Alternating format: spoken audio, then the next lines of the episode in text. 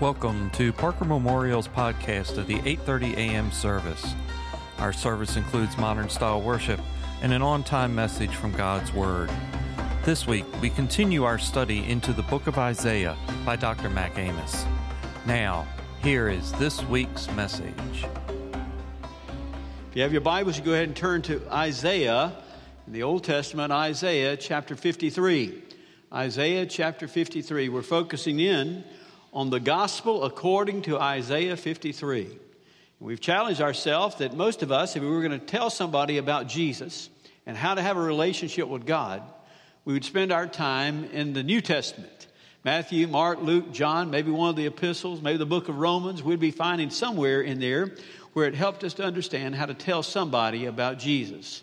But I want to challenge you, and we're looking at the fact that if you didn't have the New Testament and all you had was the Bible that the apostles had, which was the Old Testament, could you tell somebody about Jesus? Well, through Isaiah 53, we want you to be able to, and I want to be able to share Christ and his salvation with somebody through the Old Testament.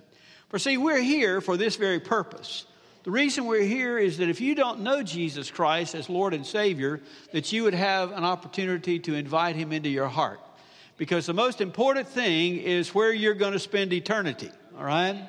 You're only going to live a certain number of years in this world, and then you're going to spend the rest of your existence in eternity. And what you do now determines where you're going to be in eternity. And we want you to be in heaven a place prepared for you, a place, a place that Jesus is, a place that He wants you to be with Him. And therefore, the gospel of Christ is important so that you know how to get to heaven. If you don't know that, we pray that you'll know Him before this service is over. You should open your heart and your life to Him, as many of us have, and ask Jesus to come into your life and to know Him personally as Lord and Savior. If you do know Jesus, then you ought to want to hear the old, old story again. Amen? Just tell it to me again about what Jesus did for me. And you ought to want to hear it from the Old Testament perspective of what did Jesus do and what did it say in the, in the prophecy of Isaiah? What did it say about who Jesus was and what he would do? And the beautiful picture it paints of the gospel according to Isaiah 53. Now, today you're going to have to use your mind, all right? So I want to I want to get you started with some mental calisthenics. Y'all, y'all remember how you had you, you had pee, you had to go get warmed up? So I want you to use your mind today. Many of us we just come to church, we put our mind in neutral. You know, we're just kind of waiting until it's all over and then we'll get it back in gear when we go get something to eat. But I want you to get your mind in gear, all right? So I want you to just think about some things. I want you to answer these questions for me just so that you, I know that you're thinking this morning. How, what is two plus two? For the rest of you, it's four. That, when I said I want you to answer, that means everybody answers, all right? Unless you don't, don't know the right answer, then just be quiet, okay? And just say, uh huh, that's right. So two plus two is equals four. What is three times three? Nine. That's good, all right? Well, what is, what is five squared? What was it? 25. Okay, I started, heard somebody go, bola bola. Uh, yeah, I know. You didn't know what it was. Uh-huh. All right. What is the square root of 36? Oh, you're smart group. How many sides does a pentagon have? Five. You are brilliant. What's our, what's our national capital? What's the state capital of Alabama? Good. Are you awake? Reason I want you to wake because you're going to have to use your brain today, all right? Because I'm going to share with you verses 3 and 4 of Isaiah 53. And Isaiah 53, verses 3 and 4 are called, they're parallel verses. Now remember that whenever we were given this, it was written to us, there were not verses, okay? The verses and chapters have been added so that we'll know where we are in those passages, but it's just a letter that's written. But for our sake, I want you to notice that in this particular part of Isaiah 53, in verses 3 and 4, they are parallel passages, all right? Parallel passages that are going to do and deal with this servant that Isaiah is talking about. Now, let's remember about the servant, what we talked about last week. He talked about this one who's coming, who's going to be the suffering servant. And he tells us a number of things about how he's going to come. We talked about that last week. He said, first of all, he's not going to be dropped from the sky as a man. He's going to come as a baby, he's going to grow up as a child. He's going to grow up a child among us. So when we're looking for this Messiah or this suffering servant, we ought to be looking for a child whenever he's going to be born, just as Jesus was born in Bethlehem. Right? It says that he's going to come in a time when it's a parched land. Like a tender shoot, he's going to come up in the midst of parched land. Talking about the, that the society itself and, and everything about it does not look like it's going to be a spiritual awakening, not going to be a spiritual time. But out of that, there's going to be this root. And it's the root of David, which is the promised king of the lineage of David, is going to be there. But also is going to be the root that's going to be the church, his church, in this day and time. And we know that the Lord Jesus springs up in the midst of, of, the darkest of times, for it's been 400 years since they received a word from God until John the Baptist comes and prepares the way for Jesus. We know Jesus is the root and the offspring of David based on Revelation 22. And we know that he is the head of his church, right? Just as that has been described. It says that he is not, does not have majesty or royalty or something we'd look upon him. In other words, when you're going to look for this one who's coming as the Messiah, as the suffering servant, don't go look in the palace, look somewhere else. And he wasn't going to be born in a palace, he was born in a stable. And he wasn't raised in a palace, he was raised in a carpenter's home. He was a common man who ministered to common people. Amen? And that's a good thing because most of us are common people. Amen? That's true. So it tells us about who he is and where he's coming and how he's going to be. Now, in verses 3 and 4, it talks about what's going to happen, what he's going to experience in his life, and then he talks about how that affects us. Those parallel passages in verses 3 and 4. I want to show you why I would call those parallel.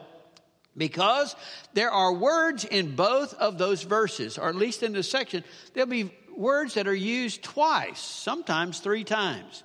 Why in the world would you use the same words over and over again? Because they are parallel. Listen to what it says in verses 3 and 4 of Isaiah 53.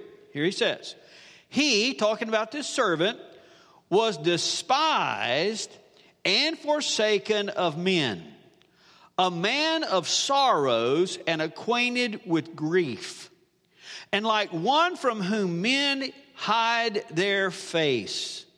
He was, here's that word again, despised, and we did not esteem him. Surely, here's that word again, our griefs he himself bore. And our, here it is again, sorrows he carried. Yet we ourselves, here's the word again, esteemed him stricken, smitten of God, and afflicted. You see those duplicate words? The word despised is duplicated. The word sorrows is duplicated. The word grief or grieves, uh, grieving is duplicated. The word esteem, it is duplicated. So in those two verses, why would you use the same phrase twice? I mean, if you said it once, wouldn't that be sufficient? Well, the reason it is, is because verse 3 and verse 4 picture something totally different. The first verse, verse 3, and actually it's part of verse 3 and the very last phrase of verse 4, is going to paint a picture generally of this servant that Isaiah says is coming from God. It's just a general picture of what this person's life is going to be like. Not specifically, but generally, what is going to be the characteristics of this servant who's coming from God? What's he going to be like? Then, Verse 4 becomes the application, or what I would call the aha experience that Isaiah sees, the remnant of Israel will understand, and that the church today can grasp. Who he is generally, and then this aha experience that happens in verse 4. Let me show you what I mean by that. First of all, let's look at verse 3 and let's look generally at the description of this servant who's coming from God. It says there in verse 3, he was despised. Now, as you're taking notes, write this down. Despise simply means to give no attention to, to think as common, to just pay no attention as though they were there, to look over them. Luther, in his commentary, says to estimate as nothing. to estimate as nothing. And when it's talking about this one who's coming, it's talking about somebody who's going to come in this world, and people are not going to, by the masses, gravitate towards him. They're going to, in many ways, ignore him. And in many ways, in that particular time, they're going to ignore him and they're going to ignore his teachings. Well, that's a picture of what happened to Jesus. Whenever Jesus came, there, there were not large crowds that followed him. It was just a, a few small gatherings that would follow him. Oh, I know when it came to feeding the 5,000 or feeding the 4,000 that there were people everywhere. And I know when there were people who want to be healed by him, that people would gather around and press upon him. But when it came to following Jesus, when it came to being a disciple, when it came into counting the cost, you'll see in just a moment that there were not a lot of people, and many, many people just never even realized who he was or paid much attention to who Jesus was. So he was not esteemed, he was despised. And it says not only was he despised, he was forsaken of men. Forsaken of men. That means to, to be rejected by men. I mean, he was just outright rejected by men. I'll give you an example in just a moment. It, it, it means either initially he was rejected or eventually he was rejected. They were not going to accept him as Lord and as Savior. The word there, forsaken, literally means to, to hold aloof, to hold at a distance. They weren't going to commit themselves totally to him. They, would watch what he did, they'd see what he said, but they weren't going to commit themselves totally to him in regard to that. So, this one who's coming, who's this servant, is one who's despised, not seen as of great value, and forsaken of men. Can I give you a few illustrations in the New Testament for that? Turn, hold your hand here and turn to the Gospel of John. In the Gospel of John, chapter 7, verse 48. It's the Pharisees talking about how they related. Remember, the Pharisees were the rulers of that day, they were the important people of that day, and they tell you how they relate to this one called Jesus. They're talking to another person when they're saying this in verse 48 no one of the rulers or Pharisees has believed in him, has he?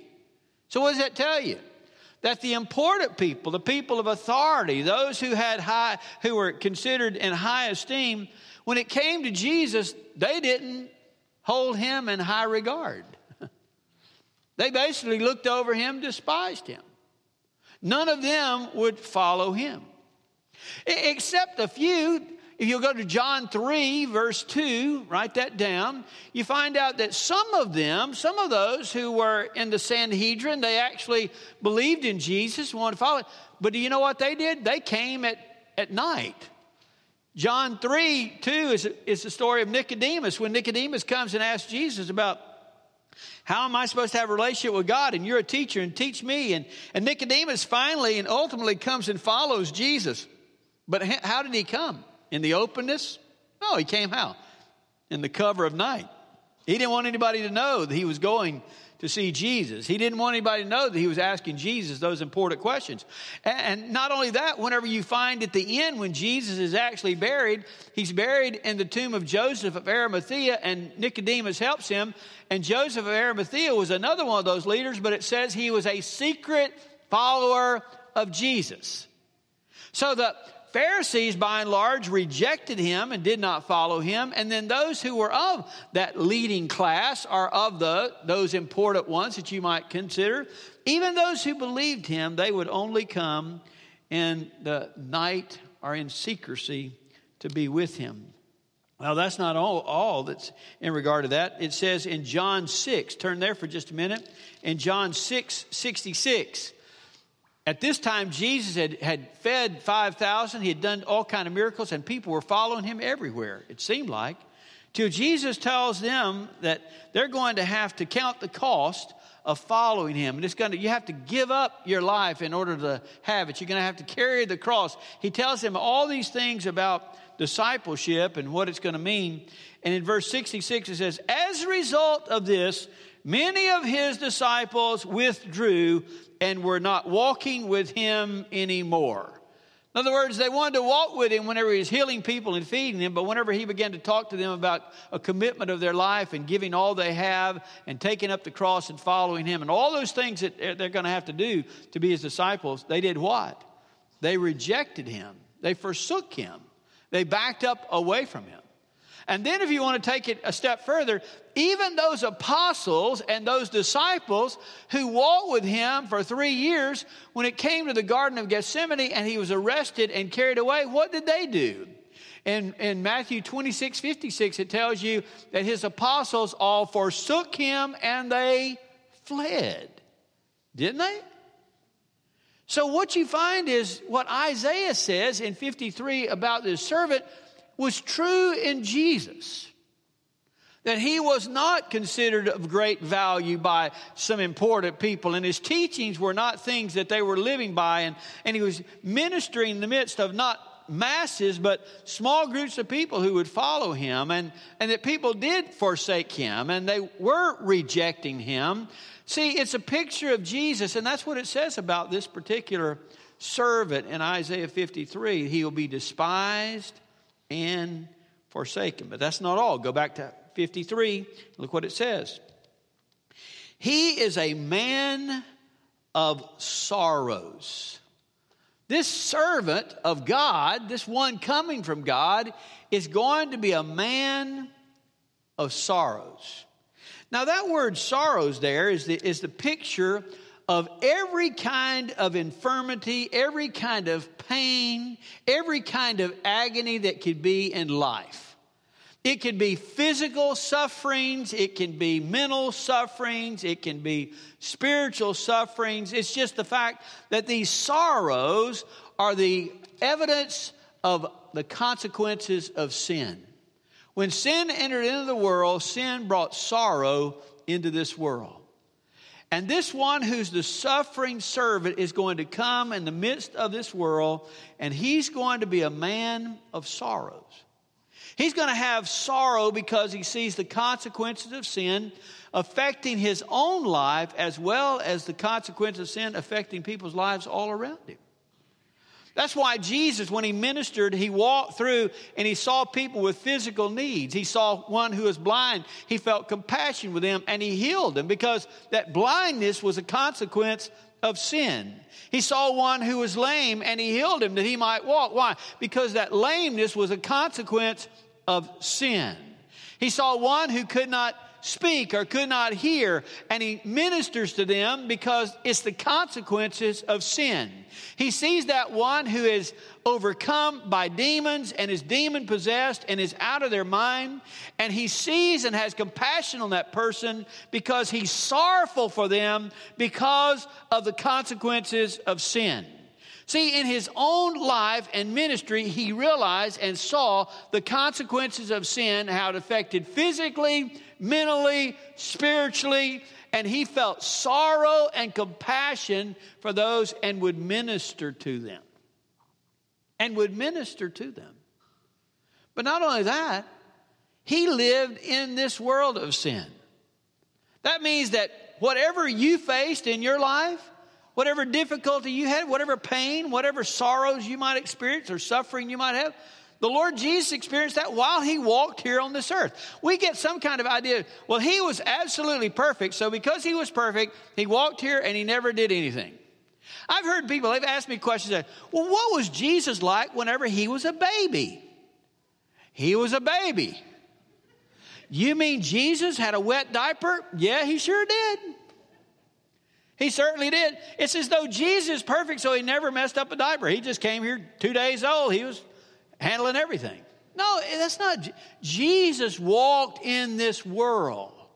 He was perfect at every stage of his life in regard to sin. But it says that he was tempted in every way like us, except without sin. So, whatever sorrow you face, whatever agony, whatever suffering you had to, the Lord Jesus has been through that even before he gets to the cross.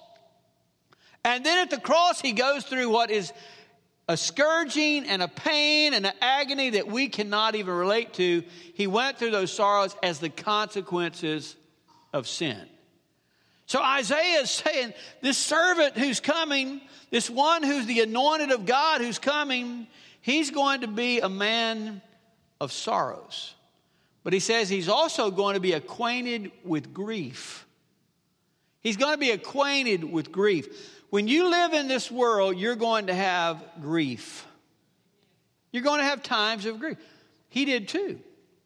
You know, you know, some of them recorded, and some of them we can speculate about. One thing, he had a time of grief, I believe, because his daddy died. And you say, well, how in the world do you know his daddy died? Because he was the oldest son, and when he's hanging on the cross dying, he tells John, who was his beloved disciple, John, I want you to take care of my mom. Now, the only reason he would tell her, tell John to take care of his mom is because his dad was not living and he would have responsibility of the welfare of his mother. If his dad was still living, his dad would be taking care of his mom. And so he experienced that grief. I really believe that in my heart. But I can tell you this without question. He experienced the grief of somebody he loved dearly. His name was John the Baptist. Go and read that in the gospel story. It says, when he gets word of John, that John had been beheaded. Could you imagine this? Somebody that you love, somebody who was your forerunner, somebody who paved the way for you. He said John was the greatest man born of woman. That's what he said about John. And then to find out that John was, was dead, but not only was dead, he was ruthlessly killed by a horrible king in some kind of game he's playing, and John is dead. You know what it says, Jesus? Jesus went up to be alone. He needed to go be alone because of the grief that he had within his heart and his life. That's recorded in the Word of God. But, but not only is it the matter that he had times of grief in regard to that, he had other times of grief. You, you remember when the rich young ruler, that outstanding young man, comes and he wants to know what he has to do to have eternal life. And, and Jesus tells him, This is what you must do. And he says, I've done all those things. He said, Well, you need to go and sell all that you have and give it to the poor. And the rich young ruler says, I possess much. And, and he walks away and does not do what Jesus says. And Jesus has compassion on him, but he feels for him because he has refused He's refused the gift of eternal life. He's refused the gift. Jesus felt grief over people who rejected the opportunity, who rejected the message, who rejected him. He felt that time of grief. So it says that he was one of sorrows, a man of sorrows, and also acquainted with grief. But look what else it says in verse 3 and like one from whom men hide their face. It says he is going to be one where men would hide their face. Now, it can mean two things. One is that he would be so holy and so set apart and so distinctly different from them that men who are in sin have a hard time looking at a righteous man in his face. And therefore, Jesus is so holy and righteous that people wouldn't want to look at him and be confronted with him in his face. But the second of those thoughts is this that what is going to eventually happen to this servant, men are not going to want to look upon. And what's it talking about? It's talking about that ultimate price that he's going to pay when he's going to be scourged and beaten right to the point of death. And then he's going to be carried to a cross and nailed on a cross and hung between heaven and earth in, in a pitiful, horrible picture that no one would want to look at. No one would want to look upon his face because of that suffering, because of what it says in the very last phrase of verse 4. Listen what it says He was smitten of God and afflicted. No one would want to look upon him because he experienced being smitten of God and afflicted. Wow. Now, you know, an interesting thing about that particular statement, it's, very, it's a parallel to the book of Job, to the book of Job. You remember Job had the worst day you could ever imagine. Remember, he lost all his possessions, he lost all of his children, he lost everything. And then, whenever that wasn't enough, he was struck by physical boils, and he's sitting out there and he's scraping his sores in sackcloth and ashes. He's in a miserable state, and he is a man of sorrows. Then he has three friends to come visit him. You remember those three friends? you remember them? Eliphaz, Bildad, and Zophar. Those three friends came to, to minister to him. They came and they sat there for a number of days with him. That's pretty good friendship to be willing to sit a number of days. And then each one of them begins to make a speech to Job. And this is what they're saying Job, we're so sorry that you are suffering. We're so sorry that this, these things have happened to you. We're so sorry that you are full of grief and acquainted. We're sorry for that happening. But, Job, what we're wanting to help you find out is what in the world did you do? What did you do? What, what was the sin that you committed? Because you obviously committed a horrible sin for you to go through that kind of suffering, that kind of pain. For see, in their mind, it was this that you would recognize the severity of sin based on the degree of suffering. In other words, if you had great suffering, it's because you had great sin. That was their mindset. And so when it comes to them, they're looking at, at Job when Job's done nothing wrong. And they're saying, Job, what have you done to cause God to do this to you? He said, That's exactly the way this servant will be viewed by men. He'll be viewed in the same way. They'll see him, and as he is going through this horrible suffering, which we know is the cross, when he's been scourged, beaten to the point of death, and hanging on a cross, there will be those people who will be mocking him and looking at him. And the entire question is this What horrible thing have you done where God would let you be smitten like this? What horrible thing have you done that caused you to be hung on that cross? And they wagged their heads upon him as he paid that price on the cross.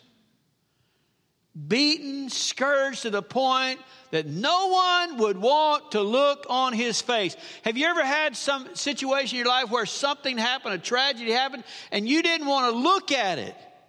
You want to turn your face away. You didn't want to have that image or that picture in your mind. That's the picture. What Jesus did, He paid so horribly for it. He was smitten because of sin, and therefore no one looks on His face. Well, Job's three friends weren't right. But that's a picture of where we are because, see, many of us were just like Job's three friends when it comes to this suffering servant. People of the world are like that about the suffering servant. What in the world did they do to deserve that? What sin did they commit for that to happen to to them. What did Jesus do that caused him to be hung on that cross? Because he is a man of sorrows and he has been forsaken and he was despised and he was beaten and smitten and afflicted. Why? Why? That's where verse 4 comes in. That's where verse, the last phrase of verse 3 and verse, that's where you got to get to. Listen, at this point, Isaiah, remember this is a prophecy. Isaiah has an aha experience. You know what an aha experience is? Is when you don't understand a thing until finally something else happens and you have that aha experience. I remember having it in a math class. Did you ever have a math class? And you're sitting there and they're teaching math, and you're like, I have no idea what in the world. I will never be able to pass this test until they finally do one more problem and you get it.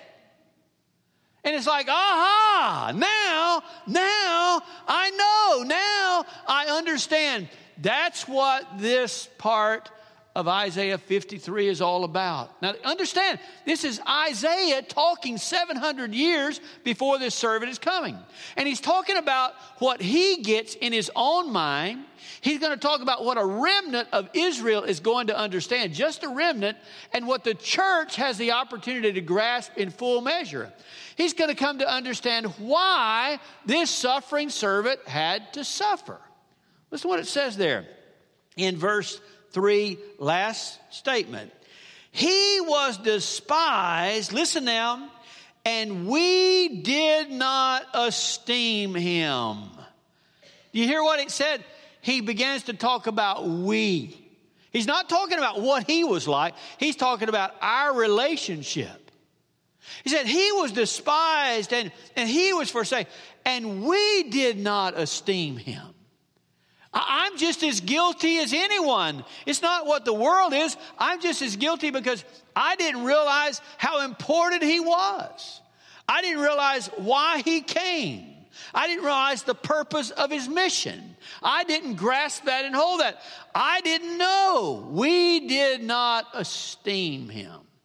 Then he goes on and tells you about the suffering. Look what he says in verse 4 Surely our griefs he himself bore. Why is this suffering servant going to suffer? Not because of his sin, not because of what he did, not because of what he deserved, not because God had to smite him because of his actions, but rather, he says, we come to realize that, that the grief that he has, he is bearing our grief. It's our grief that he bears. And not only that, and it's our sorrows he carried. He didn't have to, but he reaches down and he picks them up. He didn't have to, but he says, I don't want you to bear those sorrows. I will bear those sorrows. I will carry that grief. I will do this for you. And I'm going to take it, I'm going to place it upon me. I'm going to place it upon me. So the reason that this suffering servant is going to suffer is not because of what he did, it's what we did. And Isaiah says, It's my sin that he's going to pay for. He says, For that remnant of Israel who's going to believe in him, it's for their sin that he died. And for us in the church age, it's because of our sin that he suffered. It's ours. He goes on. And he says, Surely our griefs he himself bore, and our sorrows he carried, yet we ourselves esteemed him as stricken. He says, Now that I understand, now that I understand why he died and what he did, I esteem him while he is yet stricken. In other words, it's not that I don't want to look upon him, it's the fact that I would esteem him because of what he did for me. I deserve to die on that cross. I deserve to pay the price for my sin. I deserve to be smitten of God, however severe He would want to smite me because of my sin. But He says, I look upon Him who is smitten and I esteem Him, for He has taken my place. He has taken my place. That's why Paul says, I glory in the cross. Why would Paul say, I glory in the cross? Because it's there at the cross that my sins were paid for by this one who is the suffering servant. We know him to be Jesus. And therefore, we glory at the cross. We glory of what he did on the cross. And he is esteemed and worthy of all praise, honor, glory, whatever can be given to him because he did it for me. He did it for me. Now, hold on a second. Listen to me. If you miss anything, do not miss this. Where you sit today, where you sit today in this church today, you're in one of those two verses. Did you know it? You're one of those, you're either in, in, in, verse 3 where you say, Boy, I know about historical Jesus, and I know that he died on a cross. I know he suffered all kind of agony, and I know these things happen. I understand that. I see that. I grasp that. I know it. All right? That's verse 3. For you to know that is good and wonderful. That's why it was written by Isaiah for you to grab hold of that, all right? You need to know that, what Jesus did. But that's not the most important thing. The most important thing is do you know verse 4? And do you understand that what Jesus did, he did for you? Do you understand the sin that he paid for was yours? The sorrow that he bore was yours. The grief that he carried was yours. Do you understand that what he did, he did for you? And if you do understand that, then you ought to esteem him, the one who was stricken for you. You ought to give him glory, honor, and praise and commit your life totally and absolutely to him because you know that the suffering servant is Jesus who paid the price for you. And the reason you have hope, the reason you have the glory of heaven looking at you, the reason you have the promise of eternal life, all of that's because what Jesus did for you. It is not enough just to know he did it. You've got to know He did it for you. He did it for you. And you glory in what He did. Do you understand if we really grabbed hold of that and we really understood that all that suffering and all that pain and all that scourging and all that agony and hanging between heaven and earth, nailed to a cross, is because of me? He did it for me my life would be totally different. Amen? For if he died for me, I certainly ought to be living for him. And if he loved me enough to pay the price on that Calvary tree, I ought to love him enough to live for him and esteem him and glory in him every day. The real question is have you had that aha experience? Do you, do you know that the suffering servant described in verse 3 did it all for you?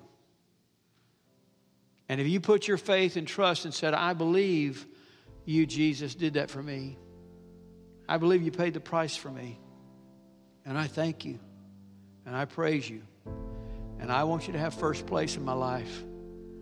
I don't want to look over you, I want you to be in me, and I want to live for you. Have you done that? If not, you need to do that today. He is worthy. He is worthy.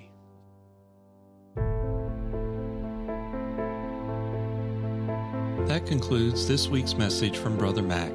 Additional sermons and reference materials are available from our website at parkermemorial.com slash sermon dash series. Jesus said, I have told you these things so that in me you may have peace. In this world you will have trouble. I have overcome the world. We can help you know the one who can bring you peace. Find us on Facebook and Twitter at Parker Memorial Baptist Church, as well as our website at parkermemorial.com. May God bless you until we meet again.